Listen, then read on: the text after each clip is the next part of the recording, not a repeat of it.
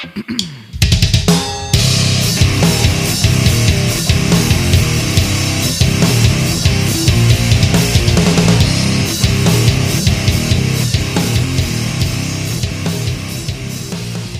is up, everyone? Welcome back to another edition of the Main Event Heat podcast. I am your host, Rob Weathers, and Happy New Year, everybody. I hope that you enjoyed 2021 as much as you possibly could, and I hope that we have an even better 2022. You know, I got to say, 21 was a was a decent year for me. I mean, all things considered, you know, I I started in the professional wrestling business in 2021, and doesn't get much better than that for me.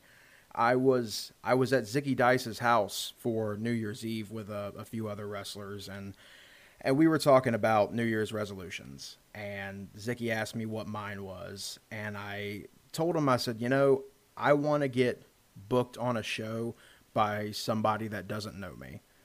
That's that's kind of my big thing, you know. My my last year in wrestling, obviously, let's start obviously with Lariato. You know, already had that established relationship with Doc Gallows, and then Championship Wrestling from Atlanta, of course. Me and Zicky are great friends. And then now WrestleForce, which Bob Keller through Lariato, I have that relationship with.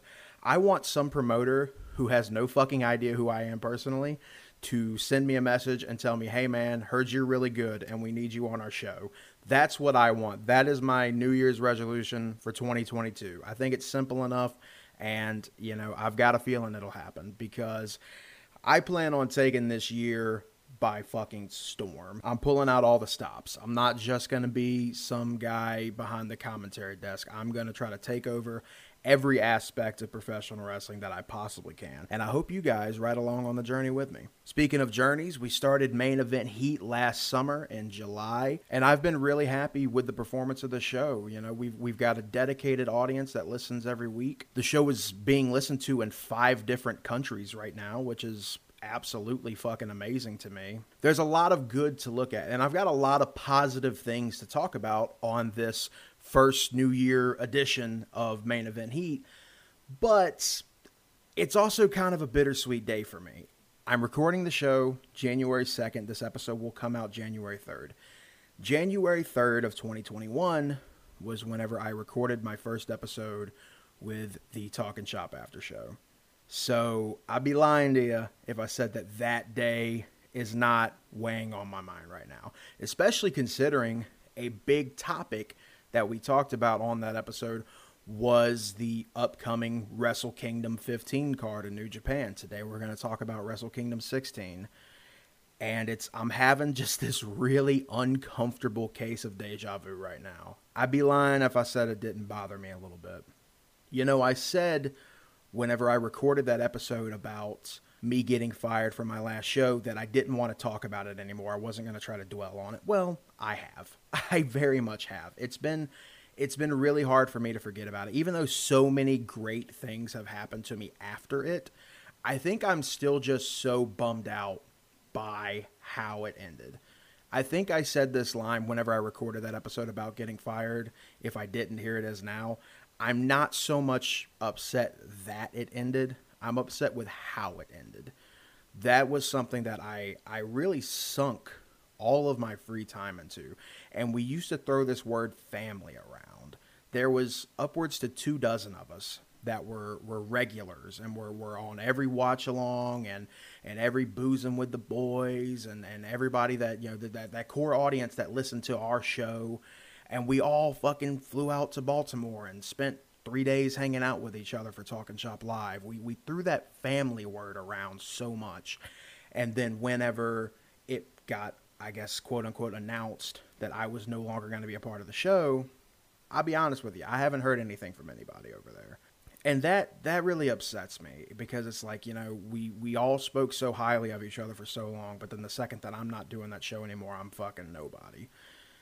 And I understand there's probably some people, like I, I think I said this whenever I did that last episode, there's probably some people over there that think that I have a problem with them. I don't, I, I had a problem with one person that entire time I was there. And it was those last few weeks, it was a fallout from Baltimore. There was one person that I had a problem with in that entire group. And if you're listening to this and you are a part of that quote unquote family, you probably know who I'm talking about. If you don't know who I'm talking about, it's one of the two people that wound up replacing me. And considering one of those two people I have only ever spoken highly of, I think you can figure out who the other one was. And we just had a problem that stemmed from an issue that took place while we were at Talking Shop Live. It's water under the fucking bridge now, but I was open that few weeks following. I didn't want to talk to that guy for a little bit just because he had really gotten under my skin. We were going to do an episode right after Baltimore where we were going to bring on a few of the people that were there and just reminisce about the show.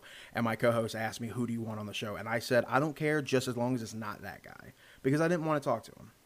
And that remained that way for several weeks. And I had a really good fucking reason for that. But that's the only person that I had any kind of issues with. I don't carry that same resentment now. So if any of you guys that are listening to this show that listened to that last show, just know that I don't have any problems. So if that's the reason why nobody's reached out to me to say anything, just know that it's not the case. And I haven't reached out to anybody personally because I don't know who all fucking hates me because apparently from how it was brought to my attention, quite a few people weren't very happy with me, which is why I had to go. And I, I hate that I brought that up again. I hate that I'm talking about it again. It's something I want to leave in the past, but I, I, I'm, I'm honest with you guys. I, I'm having a hard time with it. And it's just today is just like I said, it's such a bittersweet day. I, I can't help but think about it. But we're going to try to move on from that as best as we can. I want to start 2022 on a positive note. I want to be as positive as I possibly can be going forward. Whenever I started main event heat, that was a big goal of mine. I don't want to do anything that is outwardly negative. I don't want to do any like top 10 worst lists or anything of that nature obviously, yes, if I don't like something, like if I'm reviewing a show and I didn't like something, I'm going to talk about how much I didn't like it.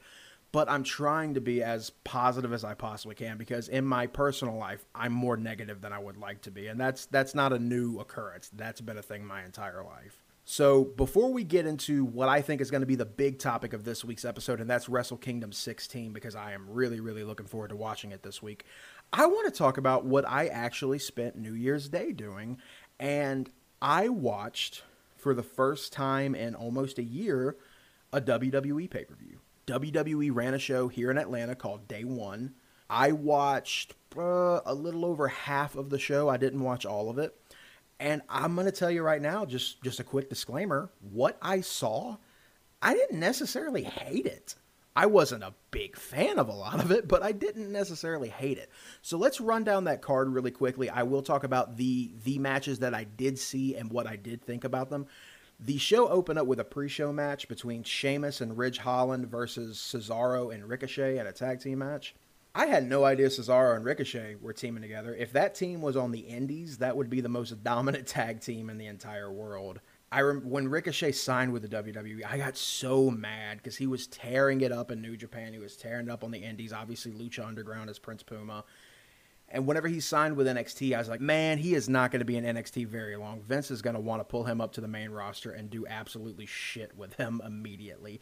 And I was right. I don't even think he was in NXT for a year. And they bring him up to the main roster and they do that. They do absolutely jack shit with him and him and Cesaro get beat by Sheamus and Ridge Holland. I think I heard Ridge Holland broke his nose in this match. I didn't see it. I also did not see the next match, which was the match that properly opened the show. The Usos defending their tag team championships against the New Day. I did not see this match, but I have watched these two wrestle before, and they always, I think, have great matches. Like, these are two teams that I think just have amazing chemistry with each other. And if the match was good enough, I might actually go back and try to watch it. It was the one match that I just did, completely did not see at all on this main show. I remember whenever these guys had a Hell in a Cell match a few years ago, and, and I thought it was fantastic. The, the match that these two had, it's one of the best matches that has taken place in the WWE in the last decade. So this, I imagine, was probably a very good match. After that, whenever I, I actually did come in the room and, and I decided to, to watch this show with my wife, I saw Drew McIntyre versus Madcap Moss, which I did not realize is he was going by Madcap until I heard Michael Cole say it about two dozen times. But uh, Riddick Moss, he, he wrestling Riddick Moss uh, in a pretty competitive match, which seems really weird to me. Drew McIntyre, like, wasn't he the WWE champion like not very long ago, and he's having a competitive match against fucking Riddick Moss. Where have I been? Did did Drew McIntyre get pushed down the card, or is Riddick Moss just having the the biggest push of his fucking life right now? What is going on in WWE? But all things considered, you know, there was nothing bad about this match. Like it was, it was a decently serviceable match, just from that kayfabe perspective of former WWE champion and guy that was in NXT for fucking ever. It's hard for me to understand like why this match was as competitive as it was. I also saw that Baron Corbin is is being called Happy Corbin. My wife tried explaining this to me. Like apparently he was like poor and like borderline homeless for a while, and then they went to Vegas and he won a bunch of money and now he's happy. Okay, that's all right. It's, I guess we've been complaining that WWE doesn't invest in long term storytelling enough. I, I, guess they're giving it a shot with this one. Okay. Then after that, uh, RK Bro, which I've. Uh, all right.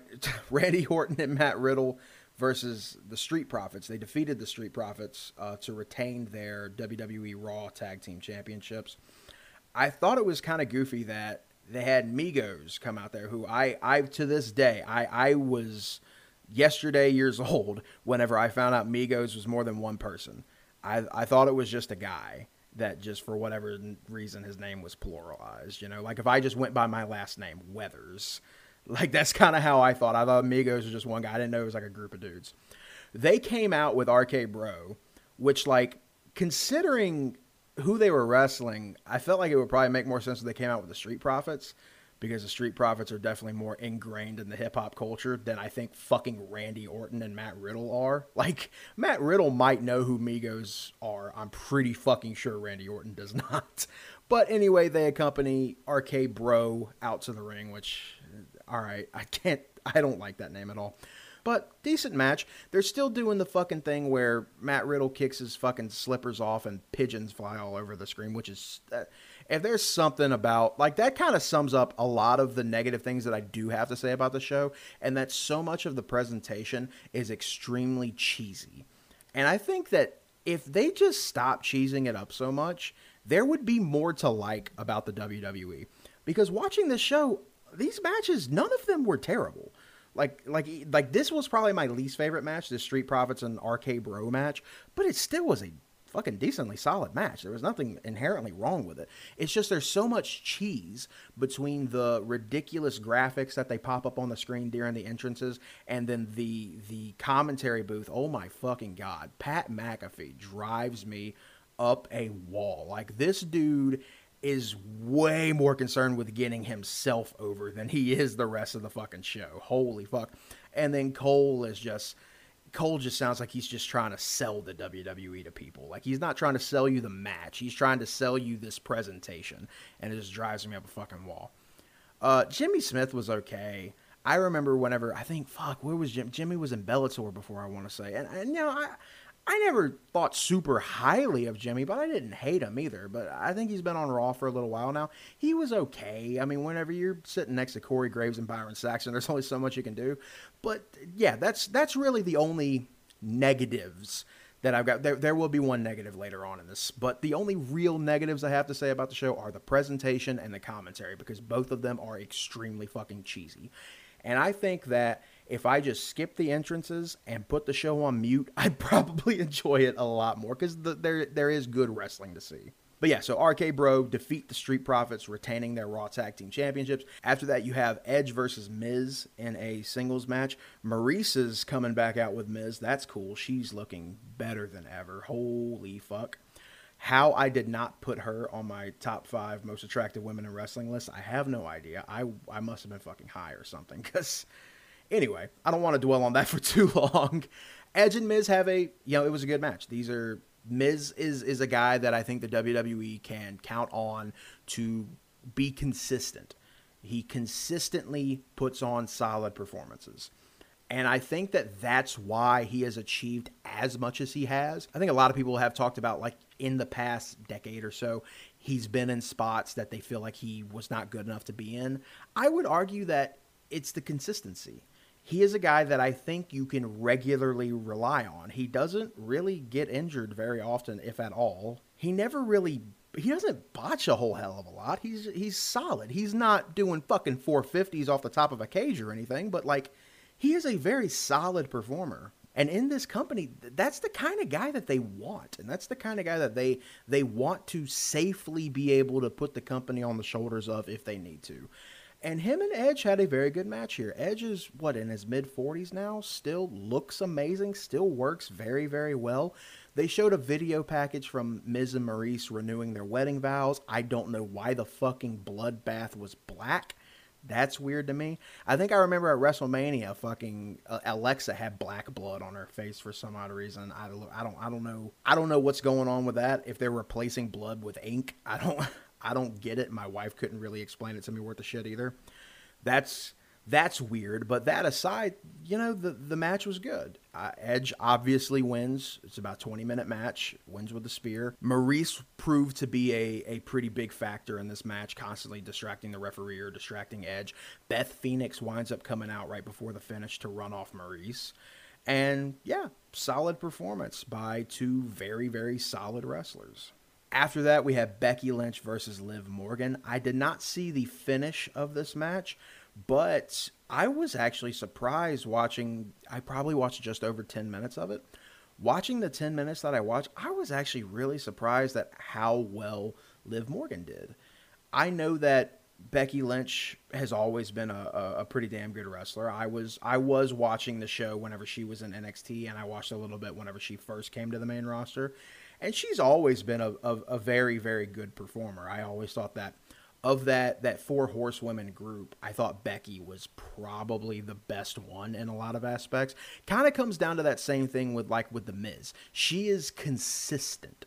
Becky, she doesn't have the same hot-headedness that has been displayed by Charlotte and Sasha in the past. And and her and her and Bayley as far as performers go just seem to be more consistent. Bayley maybe had some more character flaws throughout her career than Becky did, but yeah, like I said that that word is so key whenever you're talking about WWE shows. It's consistency. And Becky Lynch is one of the most, if not the most consistently good performer in the women's division. And Liv, I had no idea was that good of a wrestler. I maybe I wasn't paying that close of attention whenever she first came to the company, or maybe she's just improved a lot. Like I said, I don't watch this show regularly. I haven't seen a full Liv Morgan match probably since the Riot Squad was a thing. So it's it's been quite a while. And it was very good. I did not see the finish, but according to this, Becky Lynch defended the belt, which I don't think any anybody thought that she was going to lose. Becky Lynch retains over Liv Morgan via pinfall. And yeah, I, I, I might go back and at least see what the finish was for this because there was there was a lot of spots throughout that I was very impressed with, and in my opinion, this was probably the best show of the night. Then we're going to talk about one last negative thing. The main event saw Brock Lesnar winning the WWE Championship against Big E, Seth Rollins, Kevin Owens, and Bobby Lashley. Brock was, I guess he was supposed to wrestle Roman Reigns. Roman Reigns got sick. I think, I believe he has COVID, which I, I hope that he's going to be all right. I know that his his uh his bouts with cancer, his immune system is probably pretty fucked. I hope that he's going to be all right and, and get to come back like normal after this. But Brock Lesnar was supposed to wrestle Roman. They moved him into this match, which I guess was originally a fatal four way. They made a fatal five way. And Brock cut a promo a few segments before this match, and it wasn't good. You you realize why over the last 20 years they have consistently had Paul Heyman talk for Brock Lesnar because Brock is just is just not good at putting words together. What did he say at the end? He said something that popped me just because it didn't make any fucking sense how he worded it. He had said something about like uh, that my folks is a spoiler. I think he was talking about winning the match. That my folks is a spoiler. Who the fuck says my folks? I think that I think my wife said the line's supposed to be that my friends is a spoiler. That my folks is a spoiler just sounds so fucking stupid but that's just his his brain don't work that way. They're expecting him to just just blurt words out and I don't know if you guys watched any of those those post fight interviews that he did in the UFC where he's talking about, you know, drinking Coors Light cuz Bud Light don't pay him and he's going to go home and mount his wife and all that shit. You don't ever put a microphone in front of this guy unless you want hilarity because that's the only thing you're going to get. If if I'm supposed to take him seriously as a threat, do not put the fucking microphone in front of his face because regardless of how big he is, he's the goofiest motherfucker in the world whenever it comes to words. That, my folks, is a spoiler. I can't get over how stupid that sounded. And he wins this match, you know, um, from what I understand, Biggie probably hasn't had the the greatest WWE title run. From I, I think somebody posted a list on Twitter this morning of all the losses that he's had since he got that belt. And I heard somebody arguing in the comments, yeah, but you're forgetting about like the 20 wins that he had. When you're the champion, you're not supposed to lose at all. Look at anybody who's been the world champion in AEW. Go back and, and look at their title runs. Look at Moxley's title run. Look at look at Kenny Omega's title run. Jericho's. Tell me how many matches they lost while they were champion. You know, and don't even just do that with AEW. Do that with Impact. Do that with with Ring of Honor. Do that with any other company. And tell me how many times the world champion loses non-title matches during their title reign. It's not going to be very much because it's kind of stupid and it, it buries your champion. Why the fuck do you consistently want to put other people over your world champion? Why are they your world champion? Anyway, that little rant aside, why are we still shoving Brock Lesnar down everybody's throats? Like, I, I, I think I understand that he's supposed to be a babyface now, which babyface and Brock Lesnar are two things that just do not go together. But it's, I think people have been very vocal throughout the last several years that they're kind of fucking sick of this Brock Lesnar shit. And even if people are cheering him now, it's going to be temporary. Give it a few weeks. Give it, when's the next pay per view? Royal Rumble in a few weeks? People are going to be booing this motherfucker by then. That is a fact and a half. I didn't see most of this match. I, I came in during the end of it. So I, I, I missed I missed the ending of the women's title match, and I missed since this is a very short match, just eight and a half minutes, I probably missed five or six minutes of this. And yeah, I just, uh, uh, you know, I, I think any of the other guys in this match, Big E, Seth Rollins, Kevin Owens, Bobby Lashley, I, I don't think I would have cared much if either one of them would have won because I, I like all of them as performers. Brock, I'm over it, just like everybody else has been. I think guys like Brock Lesnar and guys like Roman Reigns are kind of the reason that I stopped watching the show. And it's not to say that they're bad performers in any way, shape, or form. Neither one of them are. But it's it's WWE has this thing about there are specific people that they just want to shove down your fucking throat just viciously. And every time that you think based on storylines, oh, this is the time that person is finally going to lose their belt, it doesn't happen because for whatever reason the WWE likes holding on to shit. And I think that they, they need to stop holding on to Brock Lesnar. They need to let this shit go because I'm fucking over it already. This is the first WWE pay per view I've watched since WrestleMania last year, I'm already fucking over it. Other than that, other than Brock Lesnar winning that title, other than the the cheesiness that is the entrance graphics and the commentary team, there was a lot to like about the show. If you haven't watched WWE Day One, I, would say go check it out. A lot of my friends were in attendance. I, I popped pretty big because uh, you could see Sal Rinauro dancing during the Street Profits entrance. That popped me pretty big. I'm going to see Sal in a couple of weeks at Outlandish Paradise. I'm going to bring that up to him. I think I'm just going to do the whole fucking stir the cup dance in front of Sal every time I see him just to make fun of him. Oh, Outlandish Zicky Dice and Twitch are partnering up to bring you a live streaming professional wrestling spectacular, unlike anything seen or done before on January 15th, 2022. Zicky Dice's Outlandish Paradise take over the Action Building in Atlanta, Georgia. It's gonna be huge! The biggest event ever! Live interaction. Fun, fun, fun! And God forbid we give the chat control. So get off the couch! Or don't. This ain't my show. It's yours! So join us live in person or from anywhere in the world at twitch.tv slash Zicky Dice. 8 p.m. Eastern. Don't be late. Outlandish.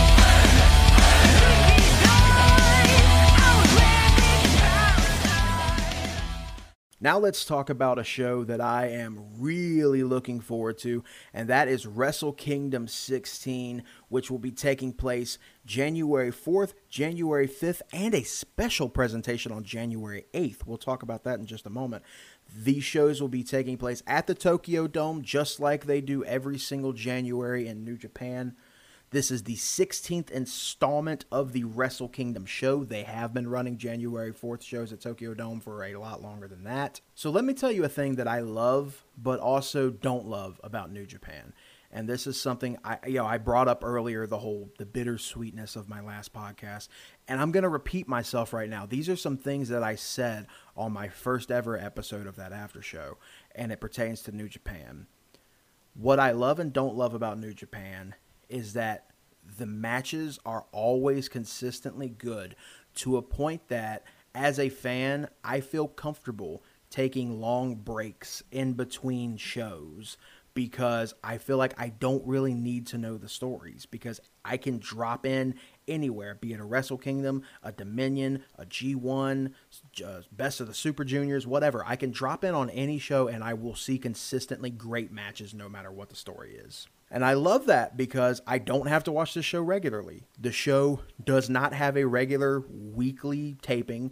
They air kind of sporadically. It's not uncommon for New Japan to take a few weeks off in between shows. But I don't like that at the same time because I I wish that I could bring myself to watch the show more regularly. It is tough with it being in Japan. Whenever these episodes usually air live, it's like three o'clock in the morning here in Georgia I think if I was on the West Coast, it might be a little bit easier to to watch like a Wrestle Kingdom live. But I always have to wake up the next morning, do my best to avoid spoilers, try to stay off of Twitter until I can get to my computer and watch the shows. But I I, I do wish that that the show was a little bit more accessible. I wish that the New Japan app was a little bit better because I would like to drop in more than I do. I'm gonna be honest with you guys. The last full episode of anything New Japan that I watch was Wrestle Kingdom last year. I watched a very little bit of Dominion, and I think I watched one or two matches during the G1 last year. That was it. I haven't kept up with it whatsoever. I'm dropping in now after a fucking year, and I'm I'm aggravated at myself that I I did not watch very much New Japan at all in 21, but I am extremely excited to get back into it because, like I said, consistently great matches, always up and down the card. Speaking of the card, let's talk about day one. Starting last year, they decided to do the two day event where you not only have the January 4th show, you also have a January 5th show. Night one, January 4th, there will be a dark match, which will be the New Japan Rumble to determine the challengers for the King of Pro Wrestling 2022 trophy. I believe the King of Pro Wrestling trophy is something they created either at Wrestle Kingdom last year or a few months before Wrestle Kingdom, and I think Yano was the was the King of Pro Wrestling title holder or trophy holder, whatever it is, throughout 2021. Like I said, haven't kept up with the show as much as I'd love to. I need to go back and see if, if that changed hands at all during the year. But I, I believe what they're doing is they have the Rumble, and the last four people will go on to January 5th to have a four way match for this trophy. I don't like that very much. For me, whenever you have a battle royal or a rumble, anything like that, it should just whoever is the last man standing is the person that wins. When you get down to four people left, you've still got a match left, and they just stop it cold turkey. Ah, nope, stop. No more. no more wrestling between the four of you. Just go to the back and be civil. That's it's kind of goofy to me, but I do love a good battle royal. I do love a good rumble. I always enjoy the New Japan Rumble, so I am looking forward to watching it. After that, we got Yo versus Sho. I heard about these two breaking up. I think Sho, I think he went to Bullet Club which is weird to me. Like that's I never thought Roppongi 3K would break up, and I guess they have. So you've got Yo versus Sho in a singles match. Then you have got Hiroshi Tanahashi and the Mega Coaches Taguchi and uh, Rocky versus the Bullet Club's Kenta, Taiji Ishimori, and El Phantasmo. I I hope the Bullet Club wins that for obvious reasons that I don't feel like going into because I don't want to start the year in a bad mood. After that, Los Ingobernables de Japón, Tetsuya Naito, Sanada, and Bushi versus the United Empire, Will Ospreay, Great-O-Khan, and Jeff Cobb. I know Will Ospreay was the heavyweight champion, that I believe got injured. Then the belt got vacated. Shingo Takagi wound up getting the belt, and I believe that Ospreay will be taking on the winner of January 4th's main event the next night. So I imagine because of that, United Empire is probably going to walk away with the victory here. After that, we've got Katsuyori Shibata versus a to be announced competitor in a catch wrestling rules match, which is very similar to a regular match, except strikes are prohibited. I am so excited that Shibata is able to get back in the ring. I know he had an, a five minute exhibition match with Zack Sabre Jr. not too awful long ago at one of these shows. I believe it was during the G1. I watched that. It was great to see Shibata back in the ring. I do like how they are easing him back in with these no strikes matches. As to where who he could be wrestling against, I've got no idea. I think my original thought was it was going to be Kenta because of the rivalry that the two of them have had. But Kenta's going to be wrestling in that that six man tag match earlier in the show, so I don't think it's going to be him at all. Whoever it is, they better be ready to go though, because you know Shibata's going to get in there and he's going to roll you up like a motherfucker. So I can't wait to see this. I'm so fucking excited. Whenever I started watching New Japan was right at the end of Shibata's run. Like I started watching right before that match with him and Okada, where obviously he had to cut his career short. I'm so excited that he was able to recover and he's he's back in New Japan, hopefully full time in the future. But I'll take whatever I can get. I just love Shibata. After that, Tomohiro Ishii is defending the Never Openweight Championship against Evil. I feel like that Never belt is almost always either with Ishii, Suzuki, or Goto. Like one of those three guys always has that fucking Never belt. Evil fell off for me whenever he joined Bullet Club. Like I, I understand the shock value whenever it happened, and then him beating Naito for the the double titles was it was shocking, but I think once the shock wore off, I was like, this isn't gonna be good at all, and it hasn't been. Uh, I don't know what the last year has looked like, obviously, but uh, I, I it's kind of weird to me to see that Evil is still with Bullet Club. I, I don't I don't get it. So I don't know. I don't think Evil gets the win here, but we'll see. After that, Dangerous Tekkers versus Chaos's Hiroki Goto and Yoshihashi. This is the match that I could not give a flying fuck about on the show.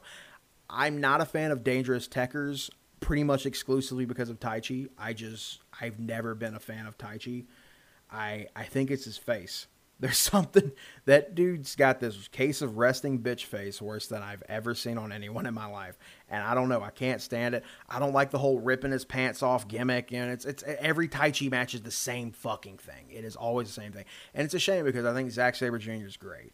But this this this alliance I'm not super crazy about. And Hiroki Goto and Yoshihashi. You want to talk about resting bitch face? Yoshihashi is probably the only worst case compared to Taichi. Yoshihashi, kind of the same thing. Every match is the fucking same. I'm no offense to Goto, kind of the same problem with him too. And I think Goto is a great wrestler. He has been in a lot of awesome spots in New Japan, but uh, neither one of the only person in this in this match that excites me at all is Zack Sabre Jr. And I guess Miho, if she's gonna be if she's gonna be accompanying them to the ring, she excites me a little bit as well. But like, I don't know. I'm not. This is a bathroom break match for me which is weird because I don't feel like you get a whole lot of those on Wrestle Kingdom cards, but this is the one for me. After that, El Desperado defending the IWGP Junior Heavyweight Championship against Hiromu Takahashi.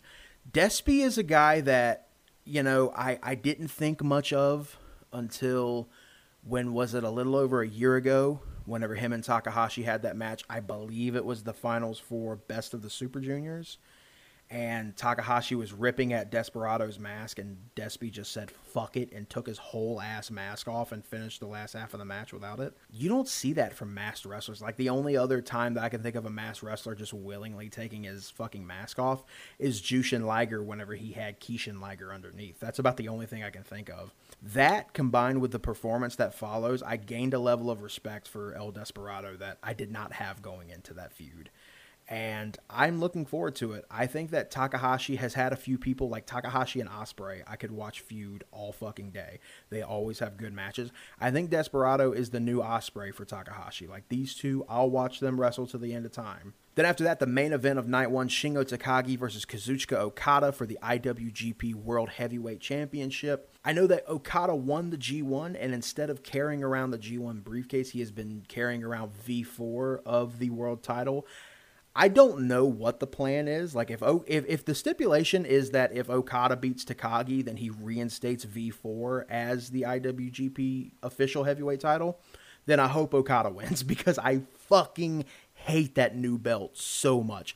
I talked about it a little bit whenever we did that episode a couple of weeks ago where I did a tier list for a bunch of different belts in professional wrestling. I do not like V5. V4 is one of the best looking belts in the world. And if that is the stipulation, I do not know if it is, but if that is the stipulation, I really fucking hope Okada wins. After that is night two, January 5th, the second night of Wrestle Kingdom. This is kind of weird because the dark match says to be announced versus to be announced. I thought that that was going to be for the King of Pro Wrestling trophy, but it's not. That match is going to be later on the actual show. So I don't know what this dark match is supposed to be to be announced versus to be announced. That's weird. But uh, on the actual main show, you've got the Flying Tigers, Robbie Eagles, and Tiger Mask defending the IWGP Junior Heavyweight Tag Team Championships against Bullet Club's cutest tag team, Taiji Ishimori and El Phantasmo, versus the mega coaches, Taguchi and Romero. I had no idea that A, Robbie Eagles and Tiger Mask were a team, and B, that they had the Junior Heavyweight Tag titles. Uh, last time I checked, Desperado and Kanemaru were the were the junior tag champions for like ever. That's the last I saw. I had no idea was thing. Bullet Club's cutest tag team. I think that that name's funny because I think Ishimori is a good looking guy. El Phantasmo is probably the ugliest motherfucker in Bullet Club, so that's funny. And then the mega coaches. Um, I don't like it when Romero wins anything for obvious reasons, uh, mostly because he can go fuck himself. So I guess either one of the other two teams, let them win. Um, mega coaches don't need this. Uh, Bullet Club, fuck it. Let Bullet Club have more belts. Uh, it's always good whenever they have belts. After that, and this surprised me because I know that they have had stardom matches as dark matches on the last couple of Wrestle Kingdoms, but they haven't actually aired any of them. It looks like on the main show, Mayu Iwatani and Starlight Kid are going to wrestle Tam Nakano and I'm not familiar with this name, Saya Kamitani, I believe is how that's pronounced. This this is this is a big fucking deal. This is going to be the first. This is going to be, I believe, the first women's match to properly take place on a Wrestle Kingdom. If I'm incorrect, please please tell me about that. I I haven't seen every Wrestle Kingdom, but there has not been as long as I've been watching the last six or seven Wrestle Kingdoms, there hasn't been a women's match. This is this is a big deal. It's not a dark match that's not going to be aired. This is an official match from from how it looks here on Wikipedia. So congratulations to the women of Stardom for that. That's a big deal. After that, you got the four way match for the provisional King of Pro Wrestling 2022 trophy. These are going to be the four people that are last left in the Rumble from the night before. It's, it's I don't know. It's gonna be Yano. Like what? You, it's gonna be fucking Yano again. Why would it not be Yano? I don't know. I feel like this trophy should just be Yano's. I don't know why they're even fighting for it. He should just carry this carry this trophy and his DVDs to the ring every single night. Like that's it should just be part of Yano's shtick. After that, House of Torture, Evil, Yujiro Takahashi, and Sho versus Chaos's Hiroki Goto, Yoshihashi, and Yo for the never open weight six man tag team championships. House of Torture is an interesting name. That's uh I like I like Yujiro and I like Sho a lot. Um, but I don't know. It's it's a never open weight six man belt these the, these these belts pretty much always change hands during this week. If not on Wrestle Kingdom, then at New Year's Dash, which I don't know if they're doing a proper New Year's Dash this year. I need to look. I'll I'll check it after I get through night three. Remind me to. After that, you've got Sanada versus the Great-O-Khan. The Great-O-Khan was the only Japanese wrestler that we got on the first New Beginning in USA tour. So naturally, I was excited to see him whenever I went to that show in Charlotte, and then I watched him wrestle, and I was like, okay, I don't, I feel like I don't need to ever see him wrestle ever again, and that's kind of how I felt about him ever since. I don't know if he has improved, but when I saw him, it it was nothing special. So love Sanada, but you know, just I, I, don't know why. I've just never thought super highly of Great-O-Khan, but hopefully he can change my mind in this match. Maybe that's all he needs. Maybe he just needs a wrestler to elevate him, and Sanada can probably be that guy. After that, Tetsuya Naito versus Jeff Cobb. That sounds like fun. Big Jeff Cobb fan, big Naito fan. That's yeah, like I I I think that's probably going to be a good match. It looks like there's a big feud between Lij and the Empire you know, with Sanada and O-Khan, now Naito and Jeff Cobb, and then obviously you've got Shingo and Ospreay in the world title picture. Fuck, man, that makes me think that it's probably going to be Shingo beating Okada.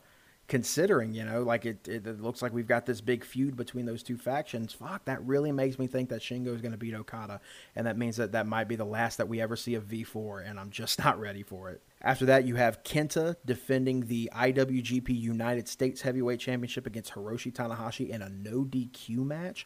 That's probably going to be super fun. Love Tanahashi, love Kenta that that United States Heavyweight Championship match is also a very attractive belt next to V4. I think that's probably my favorite belt in the company. This is, of course, this is going to be good. You've got two of two of the best wrestlers in New Japan in a no disqualification match.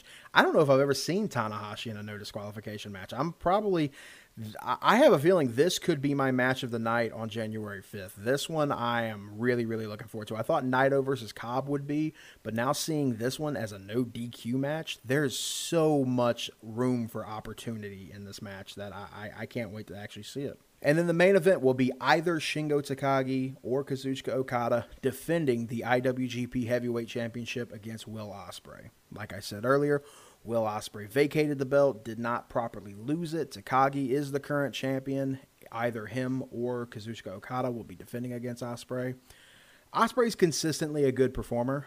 From what I understand, a bit of a douchebag in real life. I've I've never met him, but everybody that I know that has met him I, I, guess consistently doesn't have very flattering things to say about him. And that has soured me a little bit on him. I'm not to lie.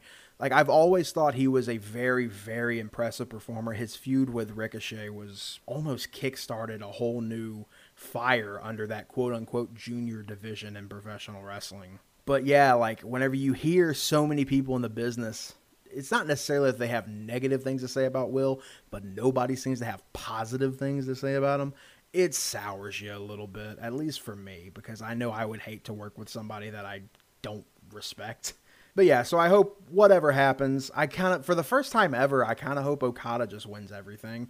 I think I, I, you know, have, I don't want to say I've gotten aggravated that Okada is almost consistently in the main event on Wrestle Kingdoms, but you know, it's definitely noticeable. It's like, for fuck's sake, is there anybody else that can do this job? Why the fuck does Okada always have to be the champion at Wrestle Kingdom? But this time, I'm probably most looking forward to Okada winning everything. Then after that, you've got Night 3, which it's weird that this is being lumped in with Wrestle Kingdom because it's not taking place January 6th, taking place January 8th. And I believe it's not even in the Tokyo Dome. I think this is going to take place at Yokohama Arena. But regardless, I want to talk about this this show either way. Night three is going to be New Japan Pro Wrestling versus Pro Wrestling Noah. That is huge. I love it whenever you have these big rivalry shows like this where it's one company versus the other company. TNA used to do stuff similar to this, like with the with the with the America's X Cup and one nine only shows and stuff like that. I love it whenever you have these companies feuding against each other. This is really what I was hoping Impact and AEW would do have like a big AEW versus Impact show. We never got that. From the looks of it, probably will never get that. I'm going to try to run through this quick because I am not very familiar with most of the people in Pro Wrestling Noah. There will be a couple of names that I do know. But we've got two dark matches. We've got Fujita versus Yasutaka Yano, which is not Toru Yano. In the other dark match, we've got TenCozy and Yuji Nagata versus the Funky Express. Not familiar with Funky Express. I'm very familiar with TenCozy and Yuji Nagata. Then on the official beginning of the show, you have Sho versus Atsushi Kotoge. Then after that, you've got Bullet Club's Taiji Ishimori and Gedo versus Stinger, which is Hayata and Seiki Yoshioka. After that, you've got Suzuki Goons, El Desperado, and Doki versus Los Perros del Mal de Japón, Yohei, and Nosawa Rongai. I'm a little familiar with Nosawa. I know I've seen him wrestle before. I'm not 100% sure where I saw him wrestle, but I know he has worked in a handful of different promotions. So that's the first guy on the Noah side that I actually am a little familiar with. After that, we have got Chaos's Tomohiro Ishii, Hiroki Goto, and Yoshihashi teaming with Six or Nine, which is Master Wato and Ryusuke Taguchi going against Daisuke Harada, Hajime Ohara, Daiki Ini, Iniaba, Inaba, and uh, Yoshiki Inamura and Kinya Okada. Not to be confused with Kazuchika Okada. I hope you guys are really enjoying me butchering the Japanese names that I don't know because I feel like I've fucked up quite a few of these. The reason I, I'm also going through this show, just uh, we're halfway through this one at this point. The reason that I am going through the show is because I am hoping that coming out of this night three, that maybe I will want to watch Pro Wrestling Noah, and maybe that all of these wrestlers from Noah that I am not familiar with right now, maybe I, I will want to watch more of their stuff coming out of the show, and I, I do hope to review this in next week's episode. Uh, match seven, you have got Suzuki-gun, Zack Sabre Jr., and Yoshinobu Kanemaru taking on Marufuji and Ogawa. I am familiar with Marufuji. I believe he had a run in Ring of Honor, if I'm not mistaken, so I am familiar with him. That's the second guy. Him and Nosawa and Marufuji. That's two Noah guys that I am a little familiar with. After that, another Suzuki-gun team of Taichi, Minoru Suzuki, and Taka Michinoku taking on Sugiura-gun, Takashi Sugiura, Kazushi Sakuraba. I am familiar with Sakuraba. And Kenta, which is, yeah, looks like that's New Japan Kenta. Why is New Japan Kenta on a Pro Wrestling Noah team? I don't I don't know. Maybe there's some kind of history there that I'm not familiar with. I believe that Kenta did have a pretty big run in Noah, if I'm not mistaken, before he went to NXT.